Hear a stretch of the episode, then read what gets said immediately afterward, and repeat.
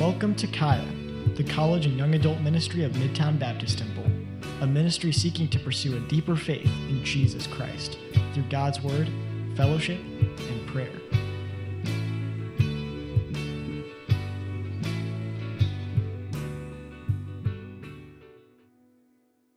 First Corinthians has been really good. It's been really good to study. I hope that it's been a benefit to you as well. Uh, last week we were in 1 Corinthians chapter 2, reminded us that our wisdom is not of this world, right? But it is, it is of Christ, and it is of the cross. And so for the Christian, our wisdom comes from God and is embodied in the message of the gospel. Amen? That's where it comes from. Now, this wisdom of the cross might look foolish to some people, right? We covered that, didn't we? That from the outside looking in, what we call wisdom, the world would call foolish and ignorant. And uh, we have to accept that truth, don't we? We have to accept that reality. This should not hinder us in any way whatsoever in terms of our faith. We should accept it and move forward knowing that the cross is our strength, as we just got done singing. And so that's absolutely critical. Now, further in chapter 2, we discover that when we humble ourselves, when we lower ourselves, when we present ourselves as weak and fearful and trembling in the ministry of the Lord, that He is going to be faithful to use us to display His power of the gospel everywhere we go and in every relationship that we build and in every opportunity that we have. He will show Himself faithful. And uh, He is our power and, and our strength uh, not just in terms of our belief unto salvation, but for our living from day to day and our work of the ministry. Now, Paul reminded the Corinthian church that when, that when he came to evangelize them, right, this is what we looked at last week, that when he came to evangelize them and to preach the gospel and to disciple them, that he didn't come in the enticing words of, with the enticing words of men or in the excellence of his flesh, but he came in humility and for us, that is the how, isn't it? Okay, we're talking about wisdom, and that's kind of been the conversation over the last few weeks. That's the how for us. That's how we present our, ourselves in the work of the ministry. We do that in fearfulness and trembling before the Lord, knowing that we steward a mighty work. And that if we rely on our flesh to do the work of God, we will only just get in the way, and we do stand in danger of neutralizing the power that He's extended to us. And we can't afford to let that happen. And so we must humble ourselves. We must present ourselves as fearful stewards of the work of God. And so, with this, uh, with this how, and the how we present ourselves, and in what speech we come, we look to the wisdom of God, and we understand that, that the wisdom of the Lord is always at its very best when we're at our very, we're at our very weakest. And now we need to learn how to invest it. So today's sermon is going to focus uh, our attention on answering a handful of very important questions about stewarding the work of wisdom. Right? How do we steward the work of wisdom? If we know the right posture for our lives, we understand it's based and rooted in humility. How do we move forward and how do we live a life that is sourced completely in wisdom? How do we make that invest- investment in other people? How do we continue to grow in wisdom from day to day? Am I like right up on you? I like that. Eva's right here. It's like I'm preaching at my wife. I don't get to do this at home, here. I can say all the things I've been waiting to say. Sorry, that's bad. We've got a lot to cover today. I don't have time to mess around. How do we continue to grow in wisdom? Has anybody ever wondered that? I mean, a lot of us in this room, we are new believers, right? We're new to Christ. Salvation is new. We feel like babies in the Lord. How do we move forward in continual growth in wisdom now that we've attained it through salvation? How do we steward the responsibility of wisdom? And that is our question for today. Let's pray and then we'll, we'll get into it. All the answers are here, I promise. We'll get to them. Dear Heavenly Father, Lord, we need you. Um, you've been so gracious to us. You counted us who were, you know, were not worthy. Uh, if we consider the list of sin in our life and all the ways in which we've failed you and all the ways in which we've presented ourselves as hypocrites, we absolutely do not deserve to steward the wisdom of your Son, Jesus Christ. And so, God, um, I have nothing that I can say uh, but thank you. And, and I have no other requests to make, but, um, but help me. Lord, help me.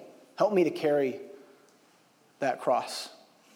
You know, I, I, I, desi- I desire, I, you know, I, I like, just like the song imagines, I just, I, I love the idea that, that as you carried the cross to Calvary, that I would be the one uh, to jump out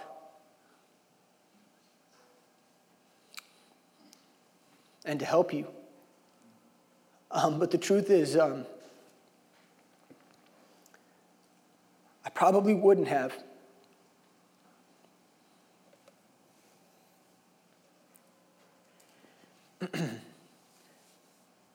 That's how undeserving we are. And um, so we need your help that we might help you in the endeavor of the Great Commission. Uh, we need your strength, we need your power, and you need to teach us, Lord, that we might own the responsibility with integrity and virtue. We ask for this in Christ's name. Amen. All right, well, there we go. The floodgates are open. All right, we're going to read the text, can we? That'll allow me to gather myself. 1 Corinthians chapter 2 verse 6 begins this way, howbeit we speak wisdom among them that are perfect, yet not the wisdom of this world, nor of the princes of this world that come to naught. But we speak the wisdom of God in a mystery, even the hidden wisdom which God ordained before the world unto our glory, which none of the princes of this world knew. For had they known it, they would, have, they would not have crucified the Lord of glory. But as it is written, eye hath not seen, nor ear heard, neither have entered into the heart of man the things which God hath prepared for them that love him. Amen. But God hath re- revealed them unto us by his Spirit. For the Spirit searcheth all things, yea, the deep things of God. For what man knoweth the things of God save the Spirit of man which is in him? Even so, the things of God knoweth no man, but the Spirit of God. Now we have received not the Spirit of the world, but the Spirit which is of God, that we might know the things that are freely given to us of God, which things also we speak, not in the words which man's wisdom teacheth but which the Holy Ghost teacheth, comparing spiritual things with spiritual. But the natural man receiveth not the things of the Spirit of God, for they are foolishness unto him, neither can he know them because they are spiritually discerned. But he that is spiritual judgeth, judgeth all things, yet he himself is judged of no man. For who hath known the mind of the Lord that he may instruct him? But we have the mind of Christ. This week in the, in the Kaya chat, uh, Larry made reference to this, but there was a, one of the young men in this ministry is thinking about praying through whether or not he should, he should purchase his first home. And it made me think a lot about this sermon. You know, when you're in your mid 20s, mid to late 20s, and you've got a good job, that's the type of thing that you think about. You think, you know, uh, is it time? Is it time for me to buy a house? We all know that owning is a better investment in most cases than renting, right? Uh, and so, you know, that's a, that's a typical young person thought. Should I buy a house? Now, the questions that come with that are questions of investment, right? We know that the, the market right now is a little bit uh, unstable, if you will. We have no idea what things are going to look like from day to day, and the, and the market might drop out. Things might change very rapidly, and a house that's worth one thing one day might be worth something completely different a few weeks or months from now. And so it is a tough decision knowing how to invest and how to make an investment and to, and to anticipate what making that investment might look like. I mean, you have to foresee a lot of things. For instance, you know, what does it look like once I purchase that house to fix, to fix the HVAC when it goes out? Right? That's a, that's a few thousand dollar fix. That's no s- small thing. And so you've got to be thinking very deliberately about financial decisions you make. And, and the same thing is true in our sermon today. We want to know how to steward the thing that God has extended to us because we are all in danger of misapplying. We're all in danger of that. And we have to move forward in, in wisdom as it concerns these investments. And how do we make the investment of wisdom? So we're going to look today at uh, you know what it looks like, what it looks like to make wisdom the investment of our life. And as Christians, we know that we're responsible to invest by preaching the gospel, right? That's the deposit that we make into the lives of other people. That's the investment. Right? And we talked about this a lot at the fall retreat when we talked about sowing seeds. It's the same concept. Now, as Christians, we're responsible to, uh, to, to, do this because of the Great Commission. And many of you may be familiar with the Great Commission, all right, that phrase. But, but if not, uh, you can see it spelled out for you very clearly in Matthew 28, but also in Acts chapter 1 when Jesus was speaking with his disciples.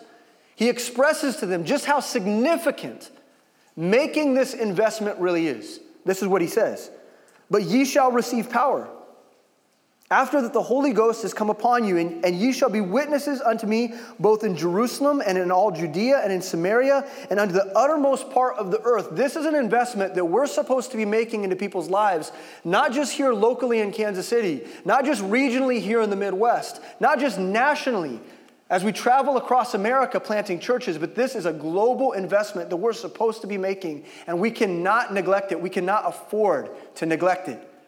It's a critical investment. And it is an investment of the wisdom of the gospel and the cross of Jesus Christ. But what does it mean to steward wisdom well? What does it mean to make full use of the resources of wisdom that God has given us? Let's start with this question In whom do we invest? In whom do we invest? It's an important question. And according to verse 6 of 1 Corinthians chapter 2, it says, Howbeit we speak wisdom among them that are perfect. Now, the word perfect here means mature. Okay? The Bible uses that word perfect in a way that we that's different than the way we use it today. We think of perfect.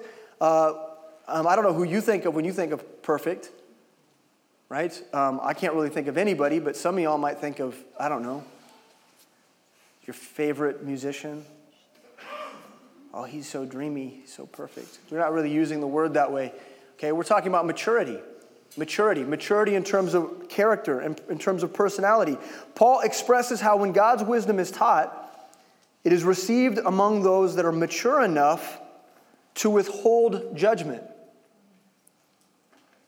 All right? Now, let's just for a second, let's paint the picture of this individual. Someone that's mature is, is, is a person who's willing to hear the gospel from an, an, an objective position. They have open ears and open eyes, and, and, and that seed falls on soft ground. That's a mature person. Now, we don't know very many people like that. You know, lots of people are quick to reject. But when we're talking about making an investment in perfect individuals, what we're talking about is people who are willing to hear, that withhold their judgment long enough to be objective and to consider the truth. And we're also talking about people who are willing to receive it with honesty and openness, and that goes for the Christian and non Christian alike. You know, there are many disciples, people who call themselves Christians, who are not willing to receive the truth of God's word or wisdom with an open mind. They come to the table with preconceptions, and they have a hard time learning. Now, let's just be honest. You signed up for discipleship. You signed up for it. You wanted it. You said, Yeah, I want to learn. But it's hard for thee to kick against the pricks. So, this is the truth. This is the truth. When we're talking about of those who receive the gospel salvation, those people are mature in terms of their perfection. They're willing to hear the truth of God's word. We're talking about those who are perfect. They are they're willing to be discipled. They're willing to listen. They're willing to grow. Right? They're, they're open to it. Growing in sanctification and knowledge. And this is true even in LFBI. There are many people who get to the place where they're learning at the Bible Institute level the deeper things of God's Word, but you can suddenly come to a place where you're resistant and you you become a, a bad steward of the wisdom that God has extended to you. So, what the passage is telling us is that we need to, as ambassadors of wisdom, we need to choose to invest in people who, by habit and virtue, hunger to receive teaching in honesty. That's who we're called to invest in. So we ask well, well, who do I minister to? Who do I, who do I pour wisdom into? People who are willing, people who are hungry, people who are receptive. That's who we pour our lives into. Now, I'm not telling you that because someone has been resistant that you quit. You've got coworkers who have been resistant, and you can continue to be persistent because they're right there. People in your classes, people in your, the program of study that you're in, people that you encounter day to day, you should never stop investing in them If they're available to you and they're in, in your life, you need to be pouring that wisdom their direction. But the truth is, some receive it and some don't. And we focus the majority of our life's attention into those that are willing to receive it. This is the same reason why Jesus was willing uh, to tell his disciples to dust off their feet when they went to a city that refused the gospel and refused the truth. Just, just dust off your feet and move on to the next city. Okay, that's, that's advice that we should all heed. If people are unwilling to listen, well, there's many people who are willing to listen, and we need to find them. We need to go pursue them. And so, for the teacher and the preacher, we can't afford to invest in those who refuse to be invested in. Christ instructed his disciples this way, and I want to paint it as a picture because I got to experience this thing firsthand. Uh, when I was in uh, on, on, the mission trip that we took to India, whatever it was, five years pre COVID, five years, six years ago now, we went and we, uh, we were evangelizing on uh, Juhu Beach in, in Mumbai. And, and so um, there's, a, there's a, a, very, like one of the biggest beaches I've ever been on my life. There's, on a Friday night, there were literally thousands of people just walking around, enjoying one another's company, building bonfires. I mean, incredible amount of people just your age, okay? Indians in their 20s, hanging out, playing games. And so we went out evangelizing there one night. And people were really receptive. It's incredible how many people in India have never, ever heard the gospel and are completely unfamiliar with anything other than just maybe the name Jesus. It's incredible. Now, we, we preached the gospel and we, we got the opportunity to lead several people to Christ right there on the beach, but we got to one conversation and, and uh, Ganesh, the guy that we were working at was, uh, with, was translating. And uh, which there's a really ironic thing because he didn't need me one bit, right? He's, fo- he's following the white guy around and translating when he could just very clearly present the gospel himself. But, but it's novelty having, uh, there's novelty in having the white guy there. So I'm walking around and I'm sharing the gospel in English, and he's translating for me, and people are listening, okay? Um, I mean, in the middle of the night, I'm sure my skin was like glowing white on the beach. Like, here, Look, there's a white guy. I see him 200 yards away. What's he doing here? So people were interested, and so, you know, I walk up and I'm sharing gospel with people, and he's translating, and it was going really well. But I got to this one conversation, and, um, and uh, there was a lot of resistance. This guy was a, very strong in his Hindu uh, beliefs. And after uh, pleading with him and using apologetics, the apologetics that I've been taught my whole life, right? Um, he was resistant. And, and um, I'll never forget what Ganesh said because I was, I was continuing. Like I thought I could just give me another more opportunity. Let me just keep talking to this guy. And Ganesh turned to me and he said, Brother, quit casting your pearls before swine. That was hard for me to hear, but it was truth. And it's truth that Jesus taught us as well. Matthew 7 6 says, Give not that which is holy unto the dogs, neither cast ye your pearls before swine, lest, the, lest they trample them under their feet and turn again and rend you. You know, the swine wouldn't know what to do with, with pearls, would they? They have no concept of treasure. And all they know how to do would be to simply trample them beneath the feet and lose them in the mud and the muck and the mire of the earth. They wouldn't know any better. And and the truth is, for those who are, um, their hearts are hardened, um, God, God will not quit. Okay, I, I want to point this out. God will not quit on those individuals that you pray for. I do not know the man uh, that I was preaching to that day, but I'll tell you this I'll never forget him, and I will never stop praying for him. And even though that day he was res- resistant to the message that I brought to him, well, God's a very difficult man to deny. And I pray that the hounds of heaven would find him out and that the Holy Spirit would continue to do the work that I could not do. See, that's the beauty of knowing God, and that is that's also part of the wisdom of God. But the truth is, Paul says we speak the wisdom of God, and, and, and yet, you know, further, we need to understand that, that, that that's not the wisdom of this world. He, he, he once again delineates between the wisdom of God and the wisdom of the world. And by way of repetition, we need to understand this as well. The wisdom of men it relies on the narrow insights of our limited view, doesn't it? A single, right? The wisdom of men is a single, simple lens into our world, which operates on the fuel of, of personal motives, doesn't it? Yes.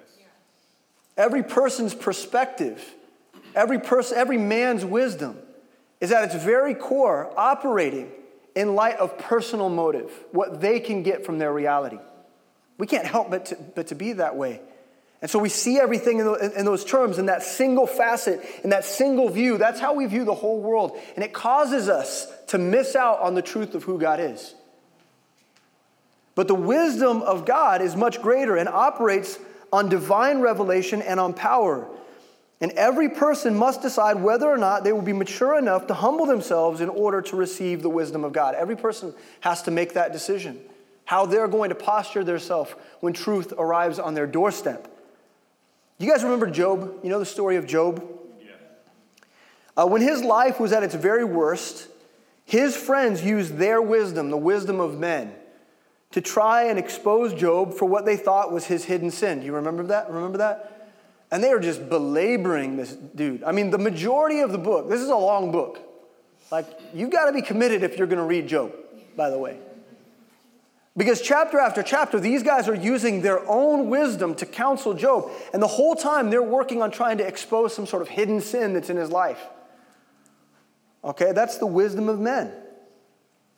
Now, Job responds in the wisdom of men too he also he becomes defensive. He, he, he thinks in selfish terms. He wants to defend his pride, and so he fights back.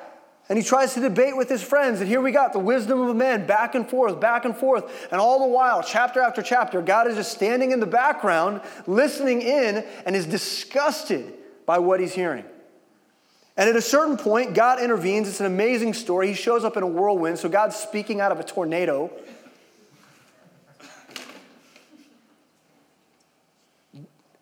Do you guys ever just, just are just amazed by stuff? God is amazing. Out of the whirlwind, God speaks. And he says, Who is it? Who is this that, that darkeneth counsel by words without knowledge? Where wast thou when I laid the foundations of the earth? Declare if thou hast understanding. I mean, and humanity, we want to operate from that single focused, single faceted simplicity of men's wisdom, always under selfish motives. And we want to think that way, we want to operate that way, and we want to go through life just like that. And we're satisfied that way. Look, I'm talking about Christian and non Christian alike.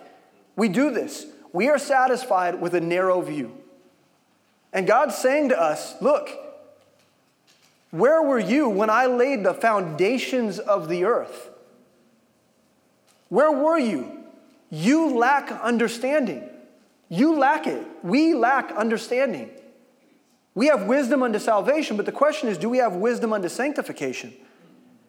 Now, Job had no choice in this moment but to repent of his own wisdom and the wisdom of men. Listen to what he says Job 42 3. Who is he that hideth counsel without knowledge? Wait, yeah, yeah, yeah. There, therefore have I uttered that I understood not things too wonderful for me, which I knew not. Right? He confesses his lack of knowledge. He confesses his lack of understanding. He confesses his need for God to speak into his life. He confesses his, his, uh, his, his weakness in the flesh. He confesses it. See, worldly wisdom lacks God's power and, etern- and eternal insight. Isn't that what we want, believers? Paul spoke with the wisdom of God, a wisdom, as we will see, that has been supernaturally extended to us as well through the gospel. So the wisdom that Paul spoke in Corinth with is the same wisdom that God has given us. In fact, Christians and Christians are the only ones who have the capacity for such wisdom and understanding. Look at 1 Corinthians 2 6 again. Howbeit we speak wisdom among them that are perfect, okay? Yet not the wisdom of this world, nor of the princes of this world that come to naught, but we speak the wisdom of God in a mystery, even the hidden wisdom which God ordained before the world unto our glory, which none of the princes of this world knew. For had they known it, they would not have crucified the Lord of God. What, what an amazing statement that is that not even the princes and rulers of this world have the ability to properly discern or understand wisdom. You know, after all, it was kings and rulers who saw Christ and his miracles, who heard his very words, and yet still chose to execute him. And after all, it was King Agrippa who, when hearing Paul preach the gospel in power and authority, could in pride say, Almost thou persuadest me to be a Christian. Almost. Good try, Paul. See, that's, that's, the, that's the wisdom of the world on display. And it's here that we must remember a very important key point, and that's this wisdom discriminates against those who discriminate against her. Wisdom is, is discriminatory. It absolutely is. Wisdom is looking for those who are willing to be open to truth. But it absolutely 100% refuses every individual who, ref, who, who refuses to listen. It's just like what Sam was saying in the other service. He was talking about what God is lo- looking for is people who are willing to hear, right? But so many of us are using our eyes to discern truth. We're looking for evidences of truth. And all the while, we're stopping up our ears to the power and the authority of the gospel. Wisdom does discriminate against those who discriminate against her. Proverbs 14, 6 says, A scorner seeketh wisdom and findeth it not. But knowledge is easy unto him that understandeth. Wisdom is not a benefit of education. It is not analogous to authority or power or experience. Wisdom is reserved for those who are the children of wisdom. God's children. That's who wisdom is reserved for. Those who will stand in the millennial kingdom judging even the angels. That's who wisdom is for. It's unto us, those who believe in the death, burial, and resurrection, who've been set free by the gospel, those of us who've been knit into the family of God, adopted uh, uh, unto Jesus Christ, for those of us who know him intimately and call him friend. That's who wisdom is for. That's who it's reserved for. And with all that, I want to briefly explain to you that God has quite literally revealed mysteries to the church that have not previously been revealed to anyone else. That there are truths that, were, that, that God held onto and hid in the covering of a mystery that only the church has become privy to. That the, the saints of old, in the Old Testament, we read about Abraham and we read about Moses and we read about the saints of old, and there are truths that were hidden from them that only the church could possibly know.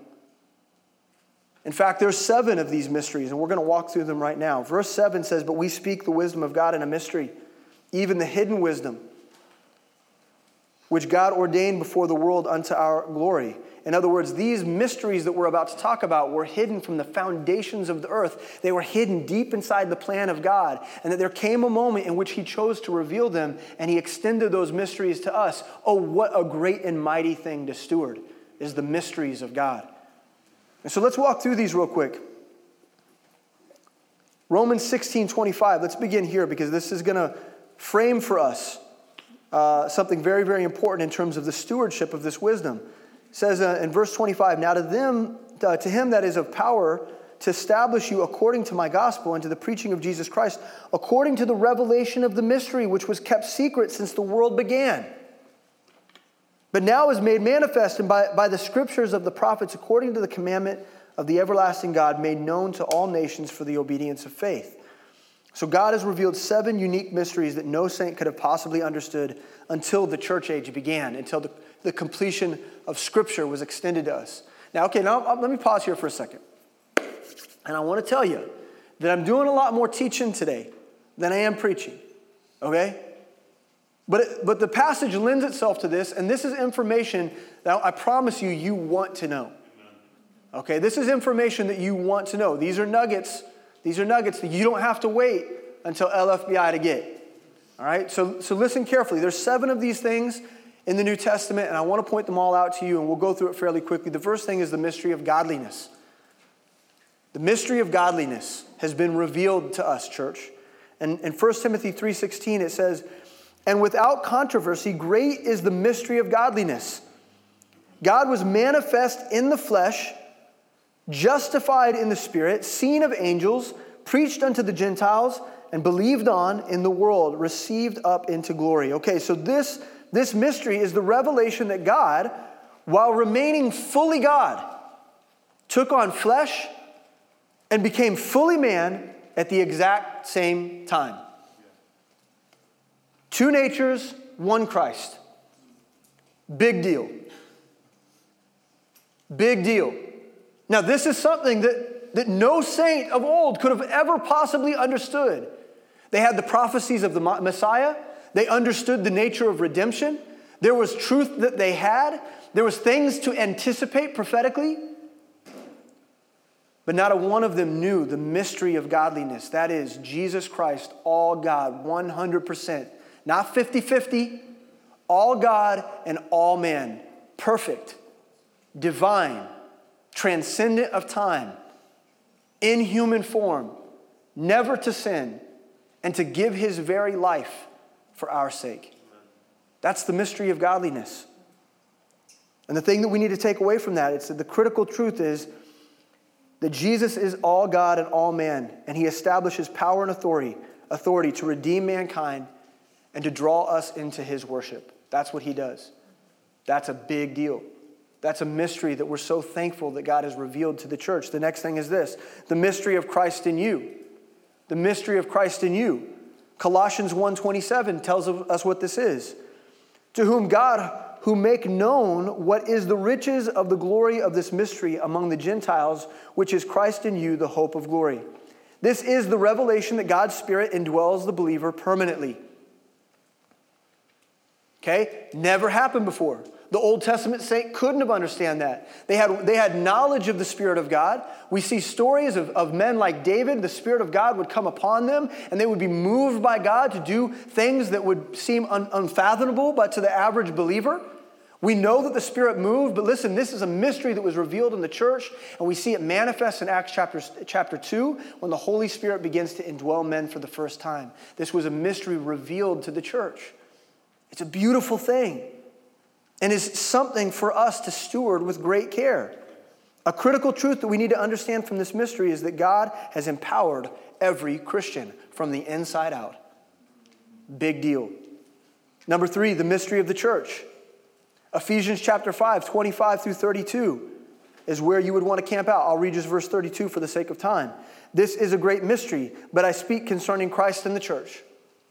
In other words, the, the very nature of the church as being the bride of Christ, the embodiment of Christ on earth.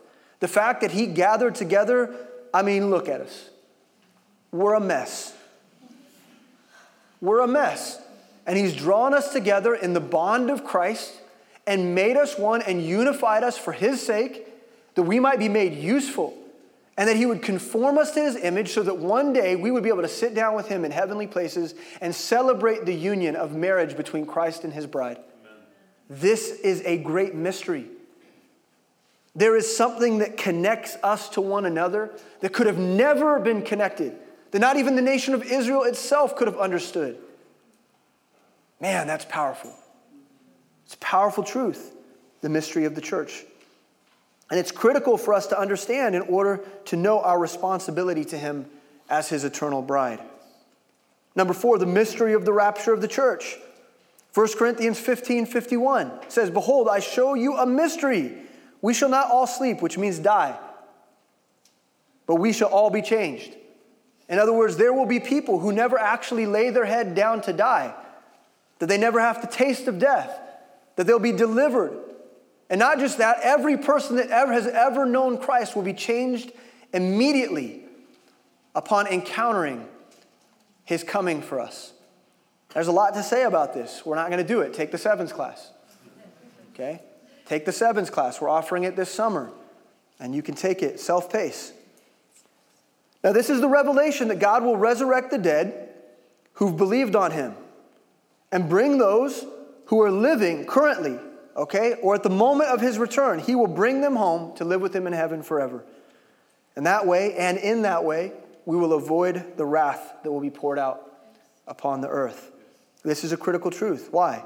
Because we need to understand that we need to live like he's going to come at any moment. That's how we have to live. This mystery is critical for us, the church, to understand because we have to perceive his coming as imminent. And we want him to find us doing his work.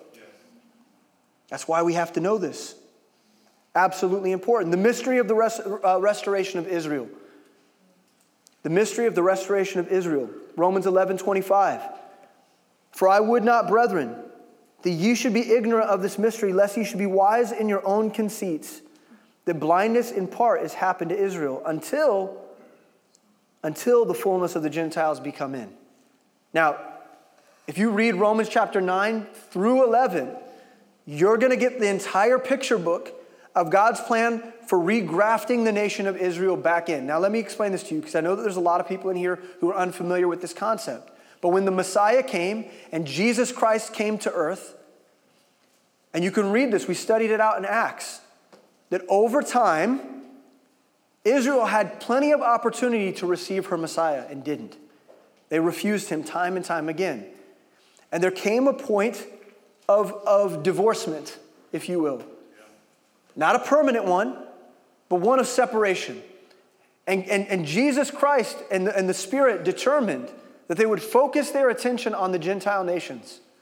Okay? Now, at the point that the fullness of the Gentiles' salvation has come in, at the point of the rapture, God will refocus his attention on the nation of Israel, and he's promised to restore them. That's what Jacob's trouble is all about. Again, LFBI, y'all. So this is, this is important. This is the revelation that God will keep his promises because he promises all throughout the whole Old Testament that he's going to redeem Israel. He promises it. All those promises that we learned about, about Abraham in the last service, those promises extended, those things don't become defunct. God isn't in the business of taking back promises.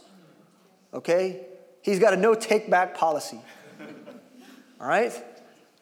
And he's, he is committed to fulfilling everything that he's ever said. And it's important for us to, to know that because, because I would prefer to serve a God who keeps his promises. I like that idea. God is not a liar, we're the liars. And when we say that he's not going to redeem Israel, or we say things like we've replaced Israel as the church, we're liars because we speak against his promises. This is a critical truth to understand because we need to know that God's heart for his people, the nation of Israel, is a big deal to him. And because they belong to him and because he loves them, we ought to love them too. Big deal to God. That's a mystery. That's a mystery that's been revealed to us, the church. The next thing is the mystery of iniquity. You guys hanging with me here? Second Thessalonians 2 7 says, again, New Testament, right? This is revelation of mystery for the church. We need to know this. For the mystery of iniquity doth already work. Only he who, uh, who now letteth will let until he be taken out of the way. This mystery reveals that Satan is at work in this world to undermine God. And his goal and his, and his objective is to prepare a kingdom for himself. This is the revelation that one day after the rapture of the church, the person of the Antichrist will deceive the world into trusting him and believe him as the sovereign authority. Satan will convince people that the Antichrist is Christ that he is the Messiah, come. And they will be deceived. Now, this is a critical truth for us to understand because we need to know that Satan's work in this world is now, it's contemporaneous. We need to know that he's got objectives that run counter to our own, and he's, he is plotting and scheming even right now. And I love the timing here, though I hate it at the same time.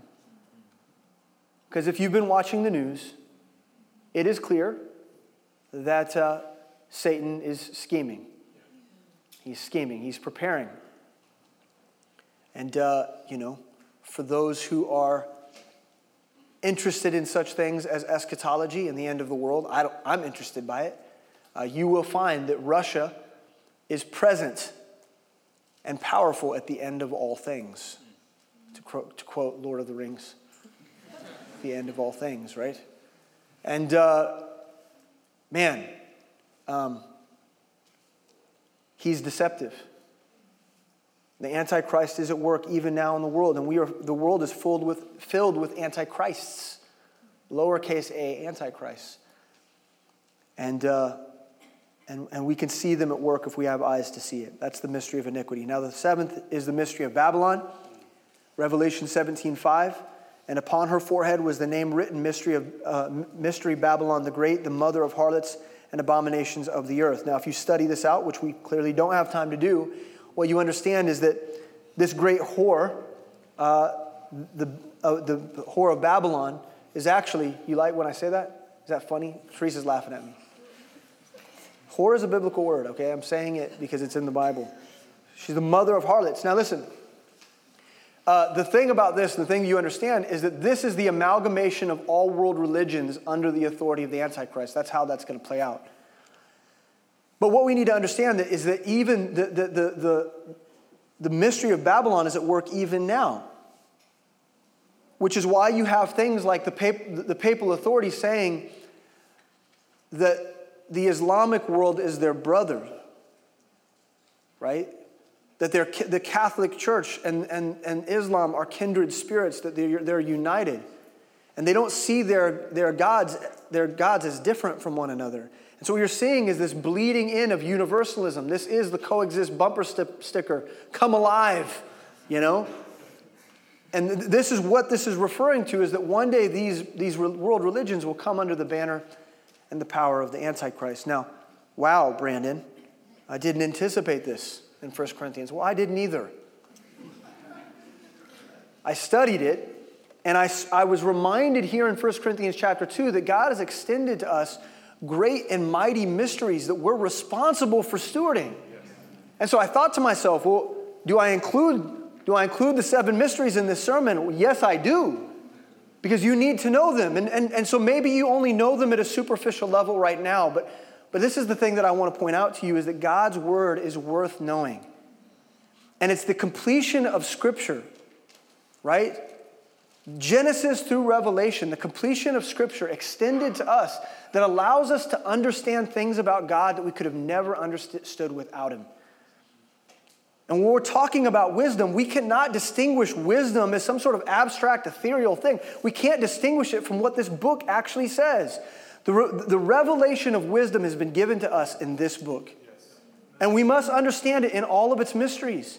And we've got to devote ourselves to knowing it because this is what we steward. If we're to steward wisdom, this is what we steward. And so, for our purposes today, these mysteries were entrusted to us so that we might believe them, live them, and teach them. And that leads us to this next key point Christians must be faithful to what God, what God has revealed to them. We have to be. We have to be faithful to the things that God has told us.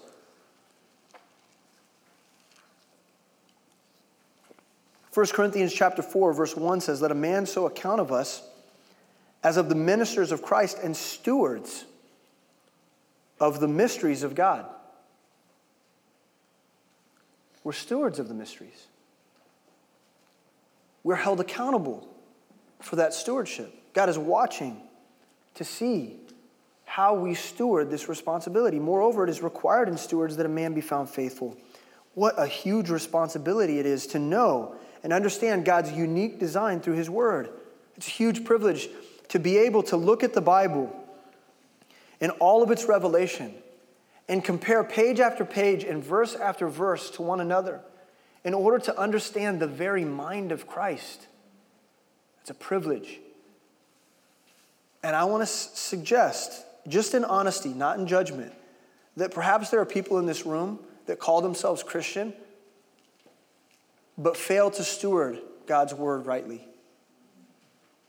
You don't read it, you don't spend time with it, you don't study it, you don't see it as a student, you don't approach it as a scientist.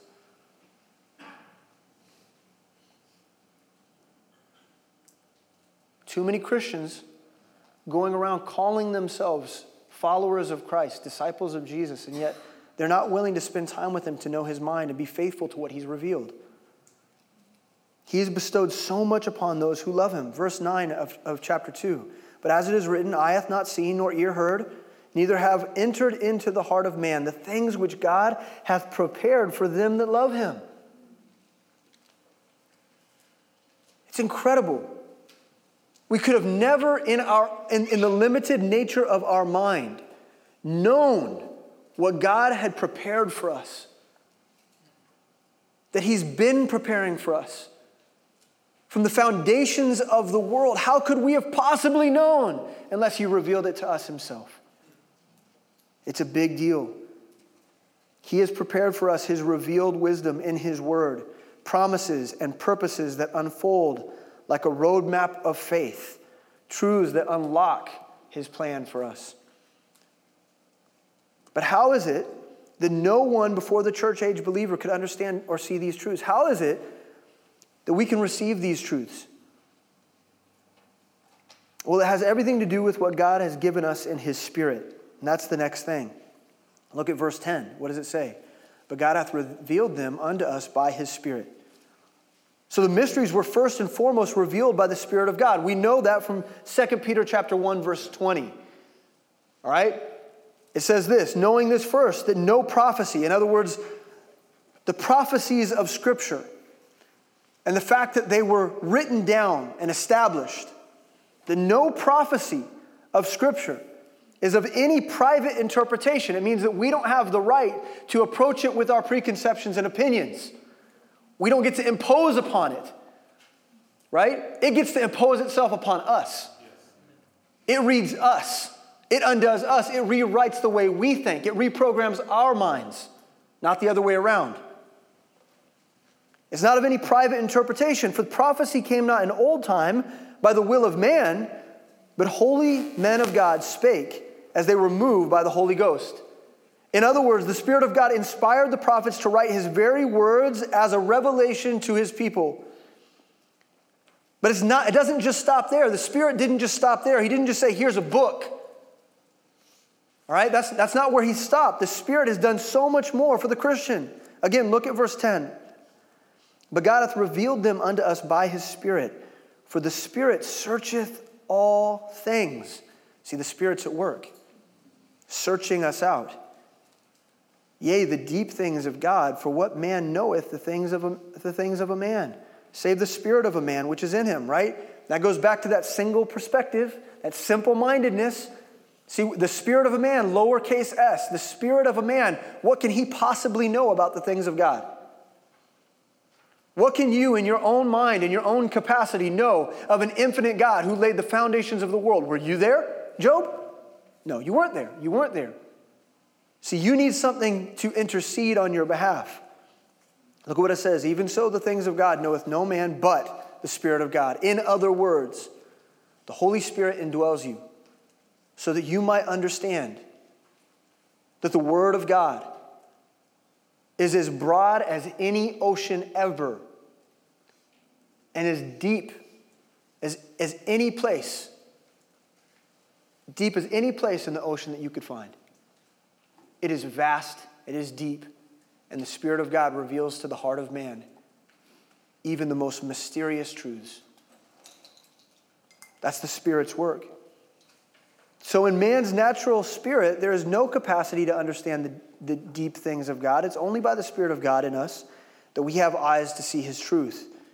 And for those who are not indwelled by the Spirit, for those, those who are not saved by God, they may be convicted by the, the preaching of the gospel.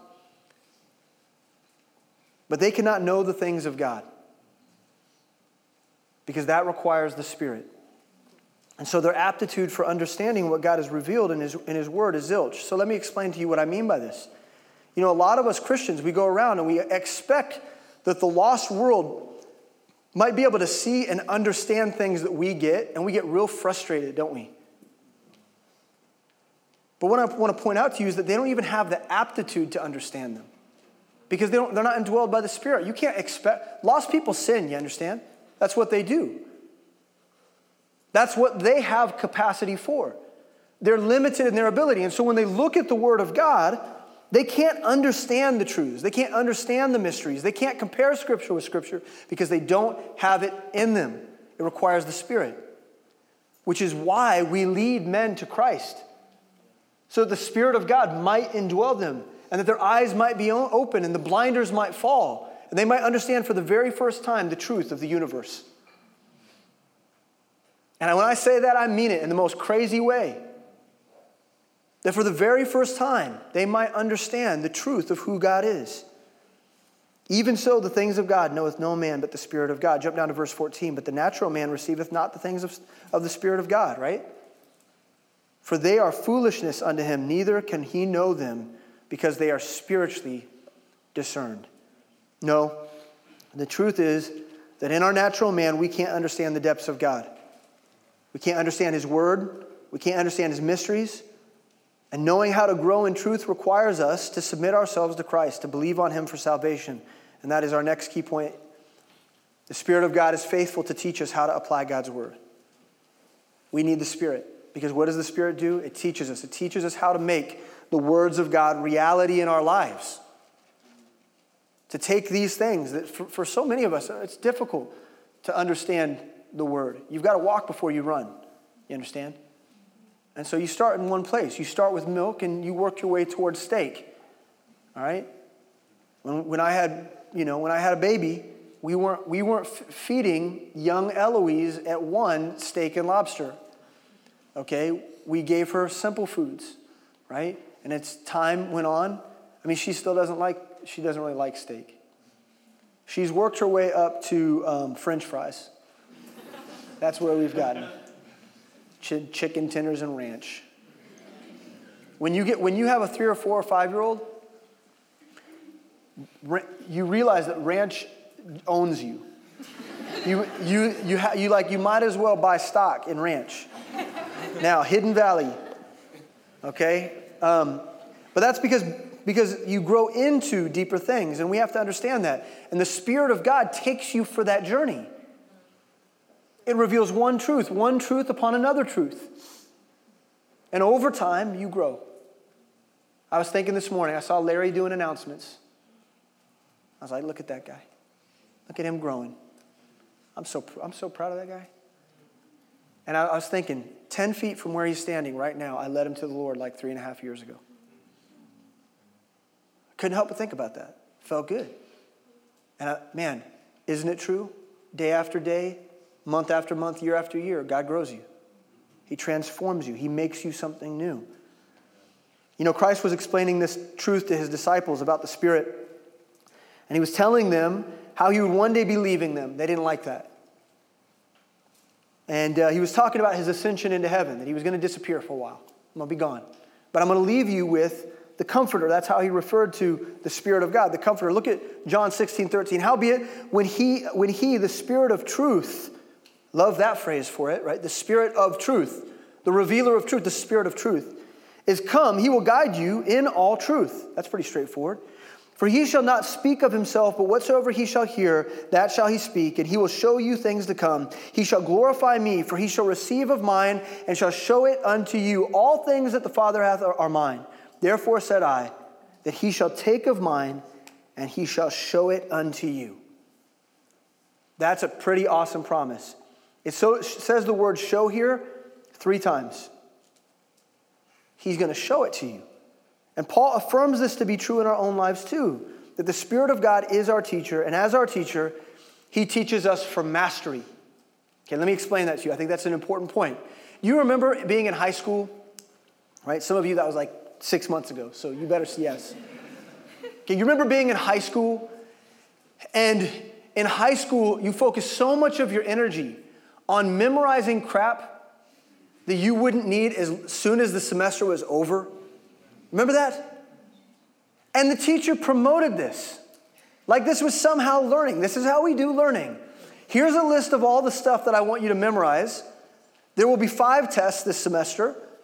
Figure it out, but the moment that you leave, if this just falls out of your head and you never remember ever again, that's okay. You passed the test you got through high school. Good job, pat yourself on that.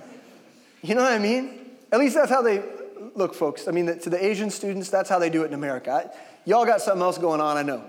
Okay? That's your world is different. For Americans,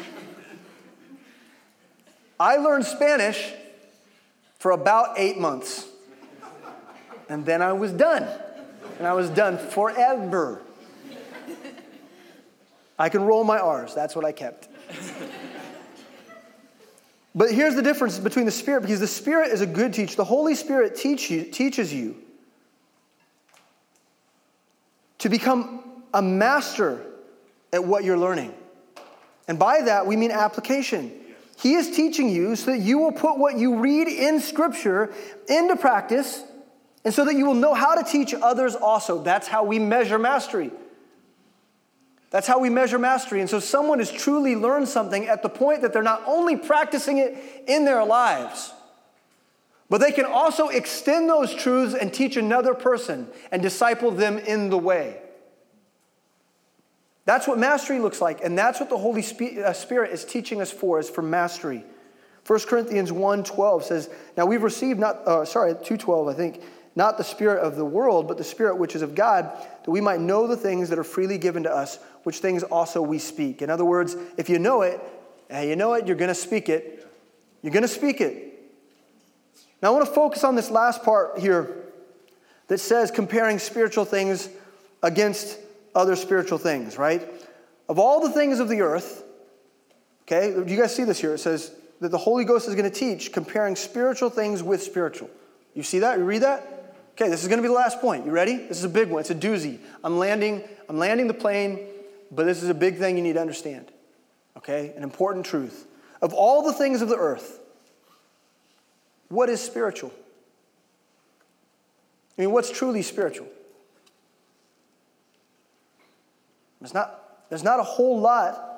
The only tangible, tangible spiritual entity that I know of that's available for me for the sake of proving, that's, that's what this word compare means. The word compare means to interpret in relation to something else. That's what it means, to, to interpret in relation to something else. The only thing I know that I have access to like that for proving, analyzing, critiquing, and synthesizing my world is the Bible. I can't think of anything else. Now, the Spirit is a teacher, and He helps me. But the thing in which I rely in order to compare spiritual things to spiritual, this is it. This is what I got. This is the spiritual thing. Now, let me explain to you how this work, works. I interpret spiritual things against other spiritual things. So when I hold the Bible up against itself, chapter against chapter, verse against verse, book against book, when I hold it up against itself, it forms a matrix of truth. And that matrix of truth is the rock on which I stand. Comparing scripture with scripture, spiritual with spiritual, gives me the framework for everything I will ever need to know about life and godliness. Everything. Yes. And the Spirit will help me to walk it out. So, I, I, the, the way that this is worded here in the King James is different than it's worded other places. Let me just point that out to you, okay? The way that, that we're taught from this passage in, in my Bible is that I am to compare spiritual things with spiritual things against one another. Now, I don't just hold this book up to the world as a lens to look at everything through, just to look through it. I can't just guess. I compare Scripture with Scripture in order to create the filter for the lens that I establish. So here's the key point wisdom, because it's established by God's Word, is the lens by which we engage the world. And we do that by comparing Scripture with Scripture. And this is, this is real simple, but I want to make sure it's clear. So, the way I establish doctrines, the way I establish the truths for my life, is when I see patterns in the Bible that form a network of truth. I don't get to take one thing out like this and just kind of wave it around and say, you know. No, what I have to do is I have to take the network of truth to help me see the world. That's why we compare Scripture with Scripture. Because I've compared the Bible against the Bible, now I have a pattern to hold up to my reality for knowing what's true and what's false, for knowing what areas of inconsistency exist in my life, for knowing how to lead in ministry. I need it. I need to compare Scripture with Scripture. Let's look at verse 14 as we close. But the natural man receiveth not the things of the Spirit of God, for they are foolishness unto him Neither can he know them because they are spiritually discerned. But he that is spiritual judgeth all things. Yet he himself is judged of no man. For who hath known the mind of the Lord, that he may instruct him. But we have the mind of Christ, don't we? We have the mind of Christ, and that's where we need to that's where we need to end today. See, between the Spirit of God and the patterns that I find within the Word of God, I'm literally empowered to have the mind of Christ. It's available to me. I mean, can you, can you think of anything better? Yeah, that's what this, we sang that. We just sang that, didn't we? I, I cannot think of anything better or anyone wiser or anyone stronger. And because, because I can't think of anyone wiser or stronger, the most amazing promise to me is that by God's word and through the power of his spirit, I can have his mind. What is that to you? I mean, there's a lot of people in the room right now. What is that to you? Is that some just cute little devotional thing that you're going to pick up today and walk out and get in your car and go to Chili's? You're going to go to Chili's? Get a little chicken sandwich? Think nothing of it, right? No, that was, that was fun. That was a good time. No, listen to me. Do you understand the depths of what we just talked about? How does your perspective of what we just read is a life altering thing? Now, now here's the question for you Are you going to be that mature person that we talked about? Mature enough to say, I don't yet have the indwelling of the Spirit in my life, and I don't yet know Christ as my Savior, but I'm open to it. I'm open to finding out whether or not the Christ of the Bible, if that's the, if that's the right way. I'm open to that. We're going to give an invitation, and we're going to give you an opportunity to come and talk with somebody and actually, actually give you an opportunity to find out whether or not it's true. And if you don't know Christ as your Savior, there is no more important decision that you could ever make in your entire life than to know Him and to put your faith in Him. And by doing that, the Spirit of God indwells you. And then listen, there's some of you in this room today who recognize that you've completely ne- neglected the power and the wisdom that's been extended to you. You've been a bad steward. You've been a bad steward of truth. And you've been a bad steward of what God's given you in His Spirit. And we need to get that right. We need to start believing the Bible for what it really is. And we need to start relying on the Spirit for who He really is. He needs to transform us, and we need to give ourselves over to that work. It's no easy thing no light thing. It's a big deal, it's a big decision. But it is critical. We are the stewards of the mysteries of God. We need to live like it, we need to act like it, we need to own that. If the worship team can come up, I'm going to pray. If you've got a decision to make during the worship set, I invite you to come up and grab a hold of somebody and pray. We need, we need God. We need His wisdom. We need to not abuse it. Dear Heavenly Father, Lord, we love you. We thank you for this time. And uh, Lord, I, I, have to be honest with you. This passage is, this is, there's so much more that could be said. And uh, I ran out of time. And, I, and, I, and to be honest with you, I ran out of wisdom. There's so much here. It would have taken me weeks and weeks to study. And, um, but Lord, uh, I'm so grateful that you've given us each the capacity to go to the Bible and to study it for ourselves and to know it and to believe it and to live it and to teach it. And Lord, you want to make us, uh, you want to make us to fully understand uh, your word. And uh, there are no more mysteries. It's, it's there. I mean, there may, there may be things we don't understand there may be things yet to be revealed, but, but in terms of your word, um, man, you've left, left us with so much. And uh, we need you to transform us and cause us to believe it and to live it out. And so, Lord, if there's anyone here today um, who's struggling with belief or, or is questioning, um, I, pray that your spirit would provoke them and move them forward that they might have a conversation with someone. that they might uh, recognize that this is a severe thing. There's a lot of gravity here. It's a very sober, sober thing. And that they need to, they need to at least explore it. What if, what if Jesus Christ is the Son of God? Lord, I pray that you would give them eyes to see. And God, for those of us who neglect your word and we shun it and, uh, you know, we sleep on it, um, forgive us. Help us to know what we have and teach us. Teach us to revere your very words. We pray this in Christ's name. Amen.